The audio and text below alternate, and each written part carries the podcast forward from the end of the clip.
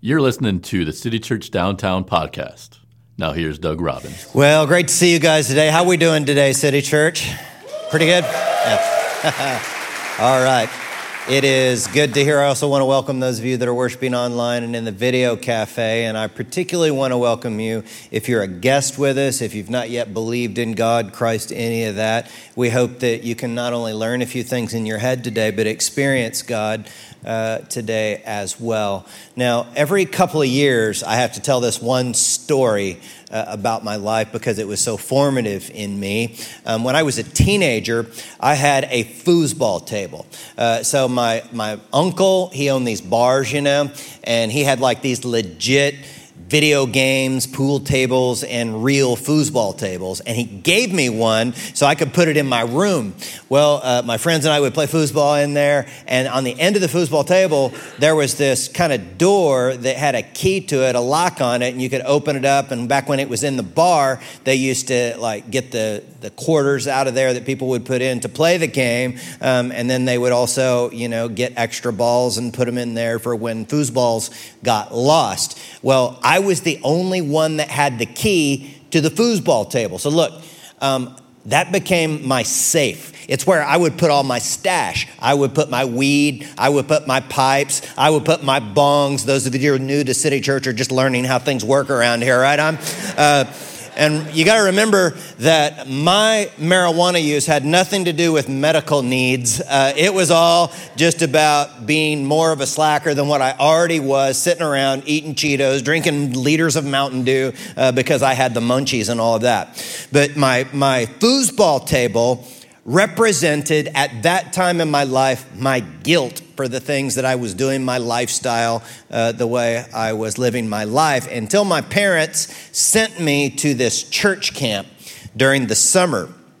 And I go to this church camp and I had this experience with God, and my heart changed, and I wanted to really try and walk with God and live out what I said I believed. But what I knew in my head was that when I got home, I would go back, and my foosball table of temptation would be there with all the paraphernalia that was inside of it. Um, and that represented my guilt. But I was surprised when I got home from the church camp and my foosball table had been carried away my parents had donated it to the Calvary Baptist Church. And so, part of what I, I wonder to this day, whatever happened if those Baptists got inside that foosball table? It's like uh, they'd have some stuff in there that would give them the munchies and make them want to have a huge church potluck, you know? They could just celebrate away if they had the contents of the foosball table. But, you know, here's why I bring that up is that there are times in my life where I have the feeling or the sense that it's like something, someone is trying to bring my foosball table back into my life. You ever have that? And like, the foosball table is really the least of the guilt, spiritually speaking, I've had to feel for things that I've done in the past. And I sometimes have these thoughts that haunt me, that remind me of things I've done that bring on this sense of guilt and shame. And my guess is I'm not alone in that. Maybe just a few of you have dealt with some guilt and shame, things that you've done in the past, times when you did some stuff that you're not proud of, so much so that you wish you could kind of go back in a time machine and change history because the consequences, ramifications of your sin bring on this huge sense of guilt and shame. And some of you, as you go to family members' homes during the holidays, there are always those family members that really know you and know your past, and they tend to want to bring those things up sometimes, don't they? And so we're going to think through how God wants to see, wants us to see our past. And one of the great things about God is that He doesn't leave us to wallow in the mire of our guilt and shame from past sins, struggles, and issues in our lives. And you see in the early parts of the Bible, um, God puts his people in this rhythm of festivals and ceremonies that help them, spiritually speaking. And the festival that we're going to study today is known as the Day of Atonement, or it's also known as Yom Kippur.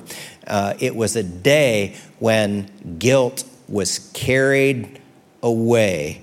Um, so, before we study it, I want to show you um, one idea that helped me regarding this thought of the Day of Atonement. And I learned a lot about this from guys like Nicholas Fedorov, uh, the Talmud, Ray Vander Laan, and others. And they all helped me to see this one simple truth, and that is my Azazel says, All is well. Now, I'm going to explain what an Azazel is here in just a little bit, but until that time, would you guys say that big idea with me out loud when I point to you, even those of you that are worshiping next door in the video cafe? Here we go. Ready? My Azazel says, All is well. Okay, that was your first run. That was kind of your warm up there. Let's try it again. Ready? Here we go with passion and conviction. My Azazel says, All is well. Very good. So, to understand what it took for guilt to get carried away, you have to understand the very serious nature of the atonement. Now, when I use that word atonement, if you're new to church, new to Bible language, that just simply means that your sins are being paid for, they're being uh, atoned for, taken care of. And we see in Leviticus chapter 16, verse 1, the Lord spoke to Moses after the death of Aaron's two sons. Look, look what happened. Um, these sons who died after they entered the Lord's presence and burned the wrong kind of fire before him. So they went in to make atonement for sins, and they went in there and just burned fire any way they wanted to, and they died. The Lord said to Moses, Warn your brother Aaron not to enter the most holy place behind the inner curtain whenever he chooses. If he does, he will die. For the ark's cover, the place of atonement, is there, and I myself am present in the cloud above the atonement cover. And so, when the people's sins were going to be atoned for, it was very, very serious business. The high priest, his name was Aaron, he had to go into the, the, the tabernacle and into this inner place called the Holy of Holies and uh, offer sacrifices for the atonement of the people.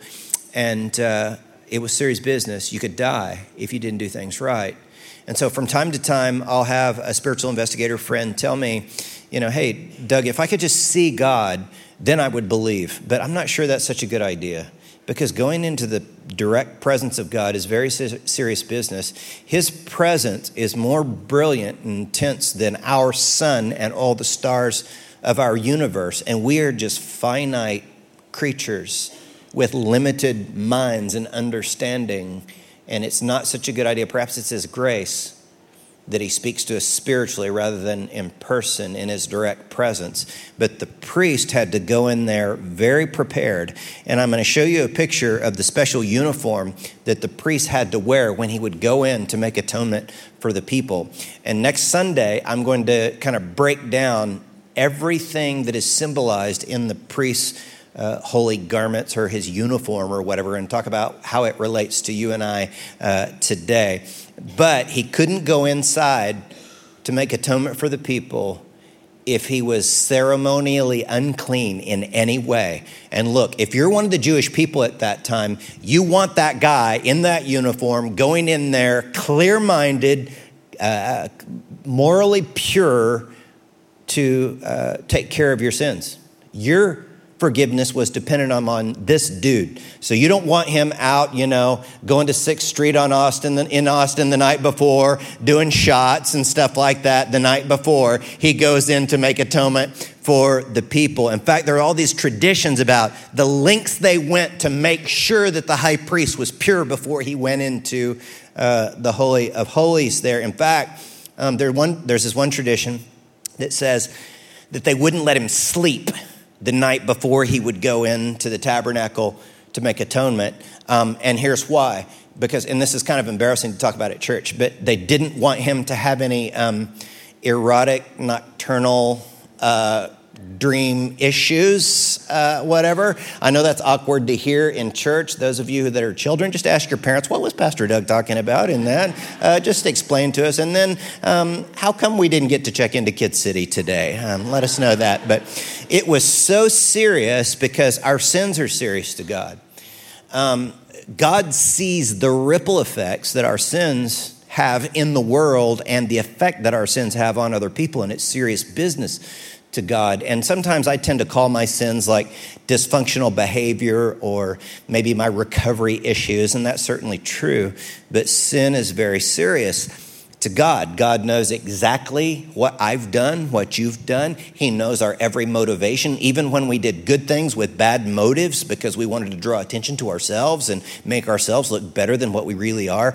God sees every motivation of every action uh, in our hearts. And here's what some people try and do when they feel guilt they want to remove guilt from the equation and they say things like, well, um, morals of the Bible are outdated concepts, and we really should evolve and move past that type of thinking that morals are necessary in the world. But I think the best psychology says otherwise. And I wanted to share with you some of the things I learned in a New York Times article called Guilt Why It's Good to Feel Bad. And it says, Guilt, long blamed by comedians as well as therapists for countless causes of emotional misery and uh, psychological crippling, is being increasingly viewed as a valuable and uniquely human feeling that is essential to social order, moral behavior behavior, and ultimately the survival of the species. The, the study goes on to say contrary to the tenets of pop psychology, guilt is hardly a useful emotion, said Dr. William Gaylin, a New York uh, psychotherapist. Guilt the sense of anguish that we have fallen short of our own standards is the guardian of our goodness. Dr. Gaylin said, It is necessary to the development of conscience in children and to the avoidance of antisocial behavior. This view of guilt as a force for good is gaining popularity as society seeks explanations for such growing social problems as child abuse and senseless violence against innocent people. Those who perpetuate such acts are often found to be without guilt about their antisocial behavior. And look at this next sentence. The failure to feel guilt is the basic flaw in the psychopath who is capable of committing crimes of the vilest sort without remorse or contrition, Dr. Gaylin noted. And so perhaps guilt sometimes isn't such a bad thing when it causes us to avoid behaviors that are going to harm other people. And you know, the ancients were so serious about dealing with their guilt, shame, and their sin that they did something that was kind of odd to the modern person. They would actually sacrifice these animals uh, back in those days. And one of the animals that they would sacrifice was called the scapegoat or the Azazel. Now, even to this day, we use scapegoat in our modern vernacular. So, for example, if the Dallas Cowboys are having a bad season and they lose, we look for a scapegoat, don't we? We'll blame Dak, the quarterback, or the coach, or someone like that. Or let's say the Spurs are having a bad season, we look for the scapegoat, right? So we'll blame it on Kawhi Leonard for leaving the team, you know, which is absolutely true. And he is satanic, you know, for doing such. Um, I'm a bitter Spurs fan. Uh, but guilt, uh, the guilt is removed sometimes by the scapegoat, the Azazel. And Azazel means removal to carry away. And so the ancients believed that the, their sins and guilt were being carried away by the Azazel scapegoat. Um, I want to show you this in Leviticus. Look at chapter 16, verse 9. Aaron will then, Aaron, who was the priest, will then present as a sin offering the goat chosen by Lot for the Lord. So that was one goat. And then the other one, the other goat, the scapegoat chosen by Lot to be sent away, will be kept alive, standing before the Lord. And when it is sent away to, what's that word? Azazel in the wilderness, the people will be purified and made right with the Lord. Some called this goat the goat that disappears, and they literally believed that all of their sins were being placed on this one animal and it would go away and their sins would disappear. And the way it went down was that the high priest, Aaron, would go in in his special uniform, holy and pure, and he would put his hand on the forehead of that goat and he would confess the sins of the people. It took quite, quite a while.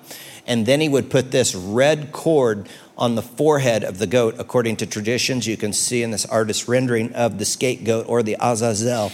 And then the people would stand there on the Day of Atonement at Yom Kippur, and they would watch the man appointed for the task, who was typically a Gentile, not a Jewish person, because Jewish people were averse to this kind of thing. Um, and the man appointed to the task would would take the goat out into the wilderness. And some traditions say that the man appointed for the task would take the goat out by a cliff and like shove him off a cliff because, right, you don't want the Azazel to like wander back into town and then he like ends up in your backyard, your wife screaming, honey, the Azazel with all this is the people is in our garden. Uh, we are going to be cursed. So um, uh, you, you wanted him to go out and die. Now, one of the interesting things to me is that I noticed as I was studying this ancient ritual, um, whose sins were forgiven. And we see that in Leviticus 16. Look at uh, the second part of verse 17. No one may enter until he comes, the, the priest comes out again after purifying himself, his family, and all the congregation of Israel, making them right with the Lord. And so guilt removal is something that's individual um, I have to, you have to go before God and confess our sin, right? It's an individual issue. And some of you come into church today and you've got these things that you've been carrying around guilt wise that God didn't design you to operate in guilt. It harms you, it weakens you. And some of you have these memories. It's like you remember um, something that you said when you were drunk, or something that you did, or someone that you took your pants off for that you should have left them on. Or you remember someone that harmed you and you're angry at them, or you've been unforgiving towards them for many years, and it's eating away at your soul. And God wants you to be able to release those things to Him individually, but it also affects the family. Uh, so the high priest would go in and um, make atonement for himself, his family. Uh, guilt removal involves family too, doesn't it? Some of you know about this because there are sins in the family that not everybody knows about, but a select few of you in the family know about those kind of family secrets, and it's kind of embarrassing for you, and it makes you feel guilt and shame, even though you didn't do anything, but it makes you feel kind of ashamed of your family. And atonement covers the family as well as the individual. Uh, but the third factor is the community. The high priest would go in and make atonement for the sins of the community. And that's kind of hard for you and I to think about as Westerners, you know, in Western Europe and the United States. We think as individuals, we're a very individualistic kind of society. But the ancients and Eastern thinking people, they think about the sins of the community the sins of the city. And that's why you see in the Old Testament uh, writings about cities like Sodom and Gomorrah. And you know, there's been a lot said about how the city of Sodom and had these messed up sexual morals, but we see from the prophet Ezekiel what God was really offended by. Look at Ezekiel uh, chapter 16, verse 49. It says, Sodom's sins were what? Pride, gluttony, and laziness, while the poor and needy suffered outside her door. She was proud and committed detestable sins, so I wiped her out, as you have seen. So it's like God saying, hey, if you're a city that doesn't care about the poor and you have plenty and you're just chilling and you're prideful and lazy and never do anything to care for the poor, God is offended by that. And so the people would experience the atonement that paid for their individual sins, the sins of their family, and the sins of the community, and then they could receive a sense of rest, peace, what the Bible calls the, the word shalom, which just means peace. Look with me at Leviticus chapter 16, verse 30. It says, On that day, offerings of purification will be made for you, and you will be purified in the Lord's presence from all your sins. And look at the next part. It will be a Sabbath day of complete rest for you.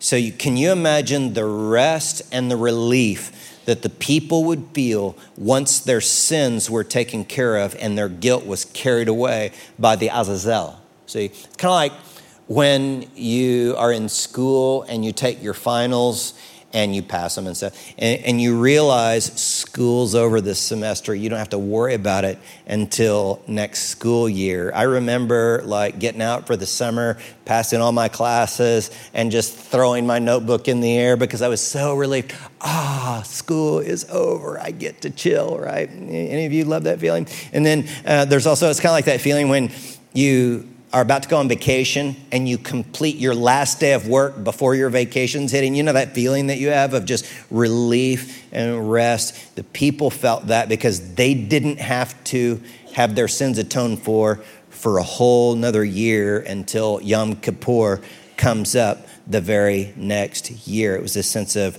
relief. And so this all begs the question what do we do about our guilt today? Because we're not under the old covenant. I mean, we're not, I don't know any of you that when you feel guilty about something, you go down to the ag bar, or, you know, the ag barn, and you buy a couple of uh, bar, Freudian slip. Um, eh, you go down to the ag barn and you buy a couple of goats, and then you make one into like uh, holy cabrito. You take the other goat and take it out to the West Texas desert, you know, and send it off to die with a red cord on its head. I mean, I don't know anybody that does that. And the reason we don't do that today is because in Christ, we choose to believe that Jesus is our Azazel. He's our scapegoat. Let me take you to Hebrews chapter 11, or rather, chapter 9, verse 11. It says, So Christ has now become the high priest over all the good things that have come he has entered the greater, more perfect tabernacle in heaven, which was not made by human hands and is not part of this created world. And look at verse 12 with his own blood, not the blood of goats and calves, he entered the most holy place, not once a year, but once for all time, and secured our redemption forever. Is anybody on board with the new covenant and the new deal? Because Christ is our scapegoat, Christ is our Azazel. And look, the gospel is so brilliant because it removes guilt from the equation of our lives. It's like Paul said in Romans, you know, um, that there's no condemnation for those who are in Christ Jesus. And removing that guilt and condemnation from our lives is a part of what frees us up to actually live out the gospel. A lot of us are trying to figure out how do I quit sinning? How do I quit like uh, living in addiction and hatefulness and bitterness and all these different things in our lives? Um, and we get worked up about it. But the gospel says you've got to take guilt out of the equation, you're no longer under any type of condemnation. And we see this in a study uh, called The Science Behind Guilt. And this study was done of dieting women who were asked to come and eat candy for the sake of science. So, ladies, you know how you feel when uh, you're on a diet and you eat something naughty? You feel guilt, don't you? And so, what they did was they took these, these ladies and they divided them up into two different groups. And the, the one group, we'll call the feel good group of ladies, they were sent this feel good note or this letter to help them feel better about eating the candy for the scientific study. And here's what the note said it says, Sometimes participants feel guilty about eating sweets, but you shouldn't be too hard on yourselves about it. Remember that everyone indulges sometimes. And so then they observed the ladies that had their guilt removed by the note and the guilt feeling ladies, they watched how much they ate.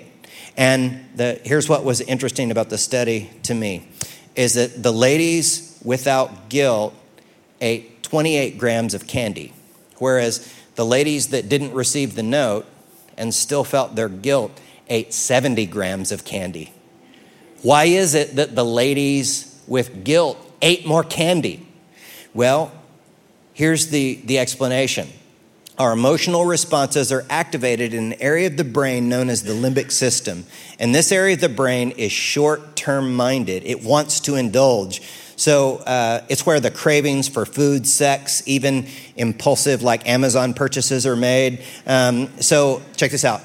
So by feeling guilty, you're giving a part of your brain that, that wants to indulge more power. Did you catch that? By feeling guilty, you're giving the part of your brain that wants to indulge more power.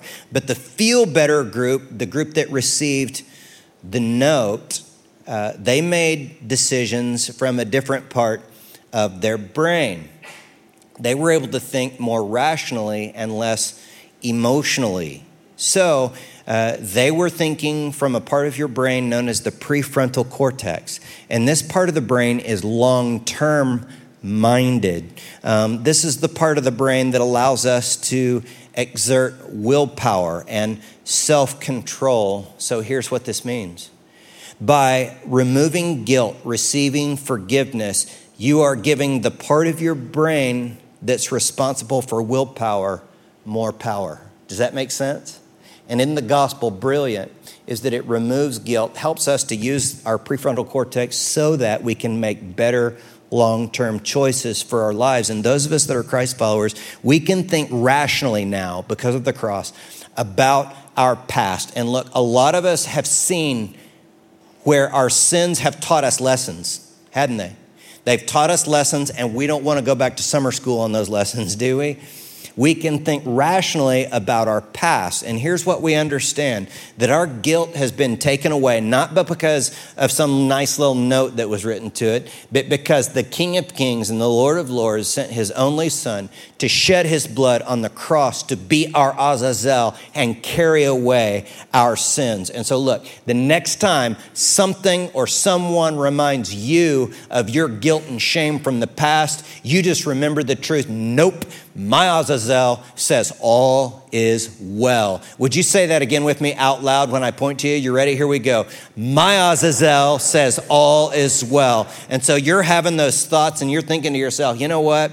I'm an addict for whatever reason. You know, you have these thoughts come in. It's like, I'm an addict. I'll always be an addict. I always screw, screw up because I've always screwed up. Nope. You can say, I'm not going to feel guilt about that. My Azazel says all is well. And I've met some people in our church that have these thoughts that come to them all the time that, like, I'm divorced, you know, and um, I'm, I'm damaged goods, you know, I'll never be any good for anyone. And to that, you can say, nope. My Azazel says all is well. Uh, sometimes people uh, have come to me and they've said, You know, Pastor Doug, I grew up in a religious environment, and man, I had my kids out of wedlock, and that really makes me a bad person. I'm like, no, my Azazel says all is well. Of course, there are a lot of guys that have come to us and said, Hey, man, I've looked at porn. It just makes me feel so filthy, you know, because of these images that I've seen on the screen. We want to turn from that and say, I don't have to live in guilt and shame in that any longer because my Azazel says all is well. The thoughts that you're, you know, you're a horrible parent because you didn't know how to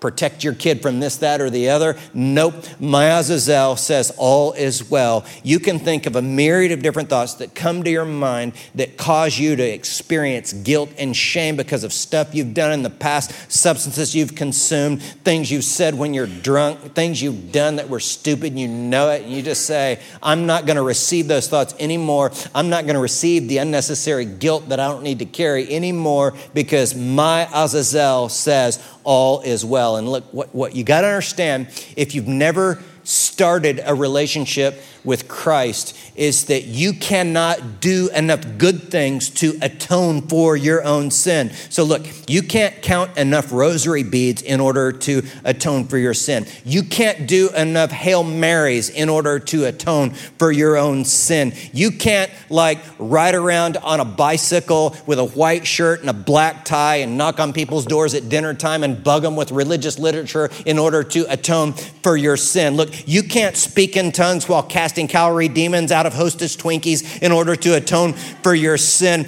You can't uh, you can't get baptized in order to uh, atone for your sin. Look, your horoscope has nothing to do with your atonement. Um, your ability to recycle your trash has nothing to do with your atonement, or your ability to avoid texting while you're driving has nothing to do with your atonement. You're going to church classes and tribes or giving money to the church has absolutely nothing to do with your atonement. But look, your atonement has everything to do with your individual choice to say, I choose to believe that Jesus Christ died on the cross as my Azazel to carry my sins and guilt and shame away. Is anybody on board uh, with that kind of gospel, right? Right on. So, look, I want to show you kind of how this works with uh, my little uh, phone calculator app you got that little uh, app on your phone. And so if you know me right now, you're in danger um, because I want to add up some of the sins of uh, some of my friends in the room here. And so I see my friend Hope over there, and uh, her husband Clayton knows she can be a handful, right? So, Hope, I'm going to have to put your, uh, she's pretty nice though, so I'll put a few sins in there uh, for Hope. She can be kind of naughty there, and so we've got a good number of sins for her. Um, but the, I see my friend over here. Oh no, Josh. Josh, you know, he's, he's a pretty good guy, but his girlfriend, she could, she could tell you, he's pretty bad. So I'm going to have to put a few more in there for him. Let me put some more in here. It's just like, I want to make sure we, we cover it there. So if you look on screen, you'll see all these sins added up on the sin calculator. Dude, you got, sister girl, you, you got a lot to deal with here. But what I want you to notice is on that calculator, if you look at the little circular button in the upper left hand corner, it's a C. For our purposes today, that C represents the cross, the cross of Christ. And when you apply the cross to your number, whether your number is large or small, it does something to change you.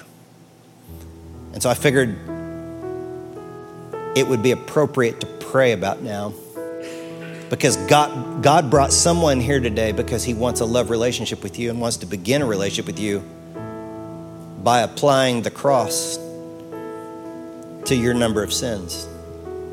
So, as we bow our heads and close our eyes, perhaps you'd like to talk to God just in your own words, in your own heart and mind right now. Just say something like this Look, God, I know I've sinned.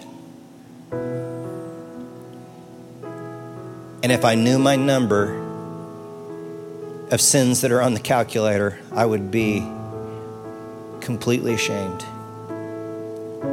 But right now, the best I know how, I choose to apply the cross to my sin. I choose to believe that Jesus Christ died on that cross to pay the penalty for my sin. And I welcome you into my life. If you just prayed that, what I'd like you to do is look up at the screen now and see the new number that's applied to you. It's zeroed out, isn't it? Because the cross has been applied. And I want you to notice the little button in the upper left hand corner.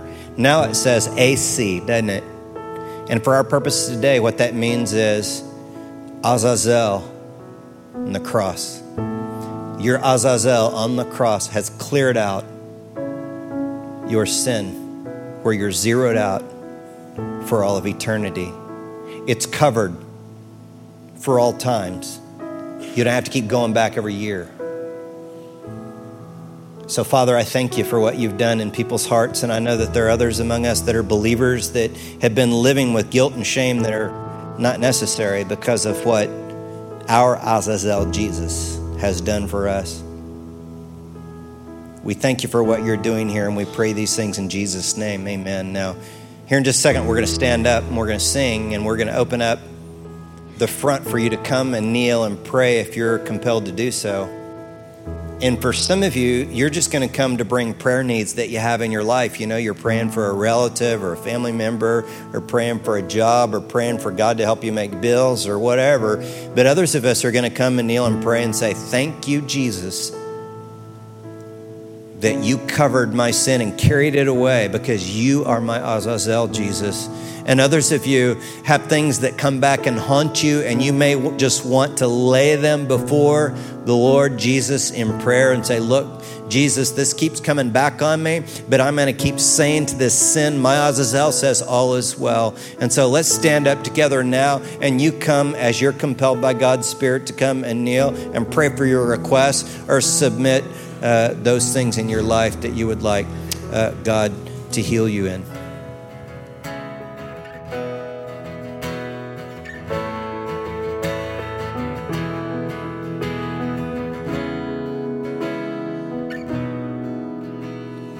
When we were yet sinners, Christ died for us. I mean, it's kind of odd that someone would die for someone that's really good, but you, while we were enemies at the cross and enemies of yours, you came and kicked down walls to come rescue us. And we can't thank you enough.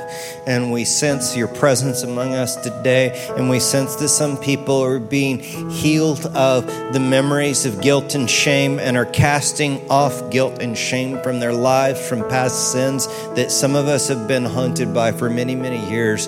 And you do something better than the time machine of changing history, but you change eternity through the power of the gospel. And Father, as we think about our past sins, whatever they may be, we know that not one of them is more powerful than your cross. We would never be so arrogant as to say that my past divorce is more powerful than the cross, or my past lust issues is more powerful than the cross, or my past addictions are more powerful than the cross. There is nothing in this room more powerful, in, in all the world more powerful than the cross of Jesus, our Azazel. We thank you and we pray these things in the name of the Father, the Son, and the Holy Spirit. Everyone said, Amen. Good times, huh?